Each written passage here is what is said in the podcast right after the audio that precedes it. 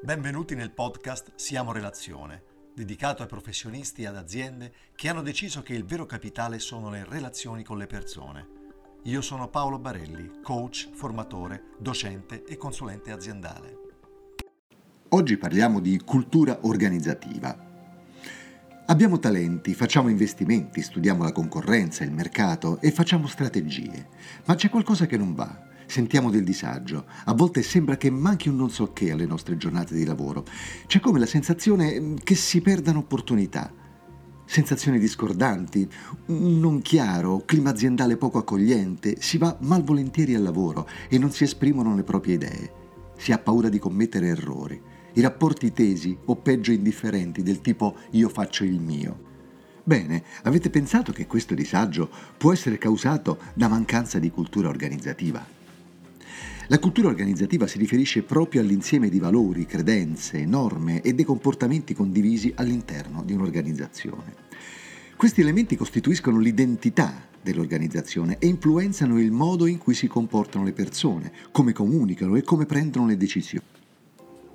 Le teorie e la letteratura sulla cultura organizzativa sono davvero tantissime, ma sicuramente quella più interessante e senza dubbio la più autorevole è quella sviluppata da Edgar Shane, professore di management presso lo Sloan School of Management del Massachusetts.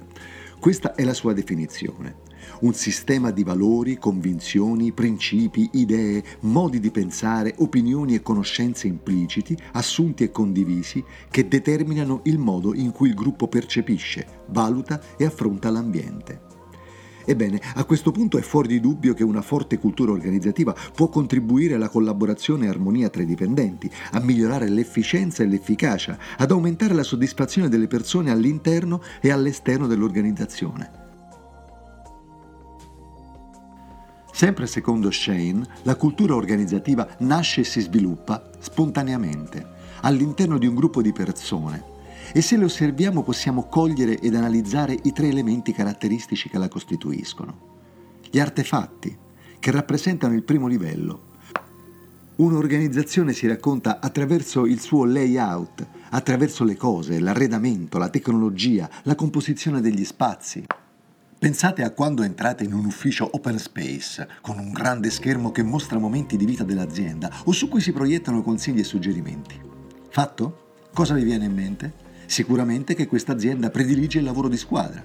Ora entrate in una struttura con tante porte, spazi chiusi, privi di arredi originali, in ambienti poco curati.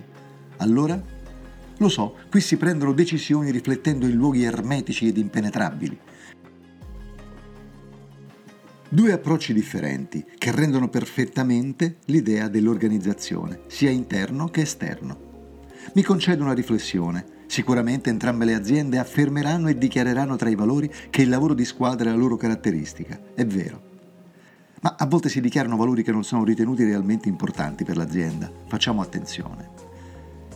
I valori espliciti riguarda un po' il chi siamo della nostra homepage, indicano ciò che ci ispira, sono gli ideali, i valori, gli obiettivi, la visione che abbiamo dei nostri prodotti o dei nostri servizi, perché questi esistono, in cosa crediamo, come e perché ci proponiamo all'esterno. Spesso si scrivono nella carta etica, così per renderli ufficiali. Il terzo elemento, gli assunti sono i presupposti, gli elementi validi per postulato, quelli che si percepiscono quando si entra in contatto con chi ha più esperienza, che conoscono meglio o sentono appieno ciò che li ha ispirati, ad esempio i fondatori delle organizzazioni, con i quali hanno affrontato sfide, esperienze e trasformazioni.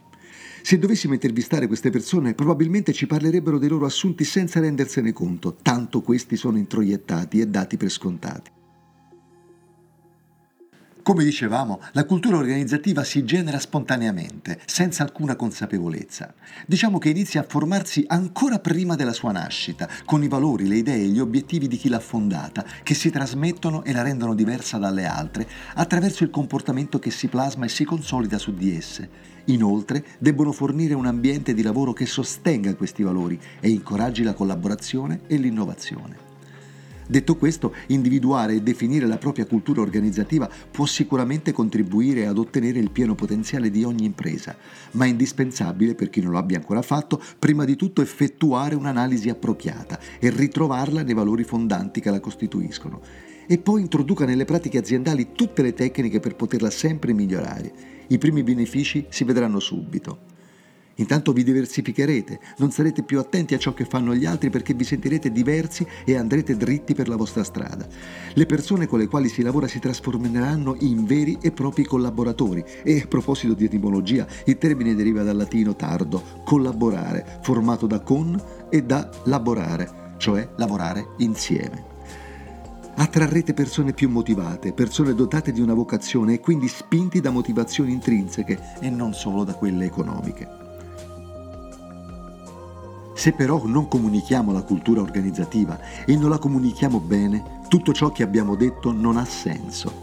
La sua consapevolezza, individuazione, analisi e ricerca non porterebbe sulla via del successo e tutto andrebbe perso.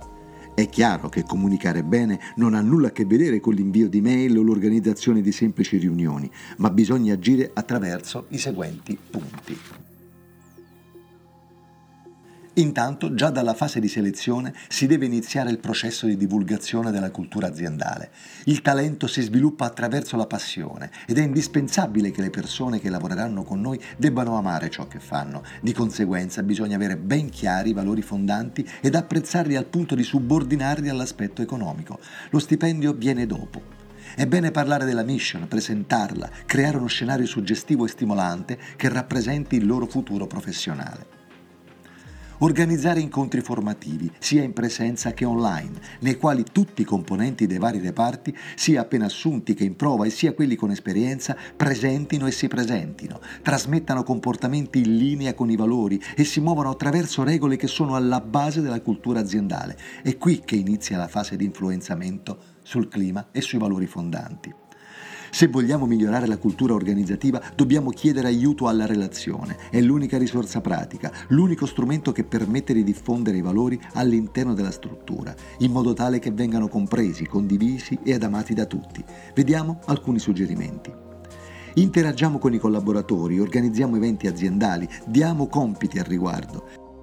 Creare strumenti di aggregazione come ad esempio palestre interne, mense aziendali, breakpoint, è un ottimo modo per diffondere e rafforzare la cultura organizzativa, supportare il benessere e quindi per migliorare il legame tra motivazione e risultati.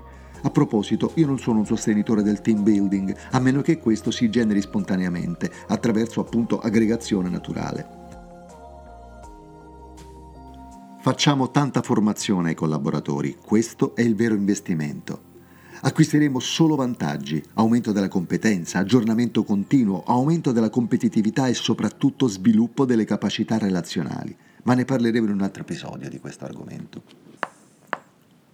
Premiare le persone che agiscono con passione, che amano ciò che fanno, che aiutano gli altri a crescere, che credono nei principi fondanti dell'azienda e che si sentano fieri di fare ciò che fanno è semplice individuarli, basta ascoltare ed osservare con le giuste lenti, senza giudizio e senza interesse. L'imprenditore che mostra il suo apprezzamento con gesti veri a persone che mostrano virtù e motivazioni intrinseche è un imprenditore vero e sano. Paul Spiegelman e Britt Barrett, all'interno del loro libro Patient Come Second, Leading Change by Changing the Way You Lead, analizzano la capacità di un'impresa di attrarre e trattenere talenti. Nel libro sostengono che alla base di una riduzione del turnover vi sia la chiara consapevolezza dei collaboratori di ricoprire un ruolo di responsabilità non solo obiettivi da raggiungere entro certe scadenze, ma la ricerca delle aspirazioni personali, delle aspettative di crescita e del riconoscimento.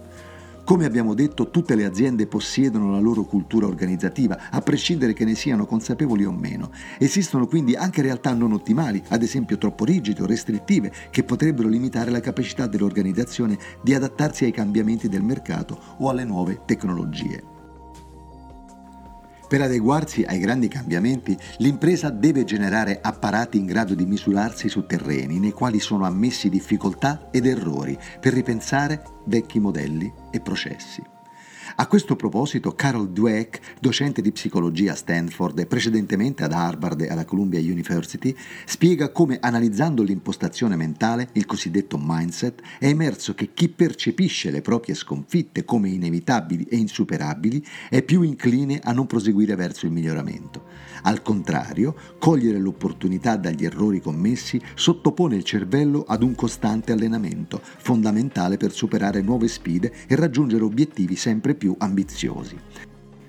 Questa osservazione apre la strada al concetto di change management, l'evoluzione verso la modalità agile quindi dare spazio ai collaboratori di partecipare alla vita aziendale e alle decisioni, mettendoli nella condizione mentale ed emotiva di poter esprimere e condividere idee originali e dare vita a progetti innovativi. Sono diverse le aziende di successo che hanno costruito le proprie vittorie e i propri risultati grazie alla creazione di una chiara e forte cultura organizzativa. Per fare un esempio tutto italiano, ma ce ne sono moltissimi eh, in questo paese, è Andrea Illi, il presidente di Illi Caffè, il quale dice che consolidare e promuovere l'etica e i valori solidi è essenziale per generare un cambiamento positivo nella nostra società, così come lo è riconoscere il ruolo essenziale del settore privato nella creazione di un mondo che sia socialmente, economicamente ed ambientalmente più sostenibile, ora e per le generazioni a venire. Pensiamo a Google, che dà quotidianamente ai suoi dipendenti pasti gratuiti, viaggi, ma anche e soprattutto bonus. I collaboratori sanno bene che nel core business dell'azienda c'è voglia di crescerli e di formarli continuamente. Pensiamo a Facebook, che spinge sulla creazione di rapporti interpersonali grazie a una gerarchia orizzontale, in cui il teamwork è il tassello più importante, favorito anche dall'ampio uso di ambienti open space. Adobe, che evita il micromanage a favore della fiducia dei dipendenti. Più responsabilità derivanti da una più ampia libertà di azione. Ciò stimola la creatività, lasciando che sia il lavoratore a porsi degli obiettivi, dei limiti, dei confini da superare. Vi saluto con le parole di Adriano Olivetti, per me un vero modello di cultura aziendale. Con lui abbiamo conosciuto la possibilità di far interagire i valori etici con le performance. In queste frasi c'è la sintesi dei valori fondanti di un'impresa e di un'impresa vera. La fabbrica non può guardare solo all'indice dei profitti, deve distribuire ricchezza, cultura, servizi, democrazia. Io penso la fabbrica per l'uomo, non l'uomo per la fabbrica. Occorre superare le divisioni fra capitale e lavoro, industria e agricoltura, produzione e cultura. A volte quando lavoro fino a tardi vedo le luci degli operai che fanno il doppio turno, degli impiegati, degli ingegneri, e mi viene voglia di andare a porgere un saluto pieno di riconoscenza. Io voglio che la Olivetti non sia solo una fabbrica, ma un modello, uno stile di vita. Voglio che produca libertà e bellezza, perché saranno loro, libertà e bellezza, a dirci come essere felici.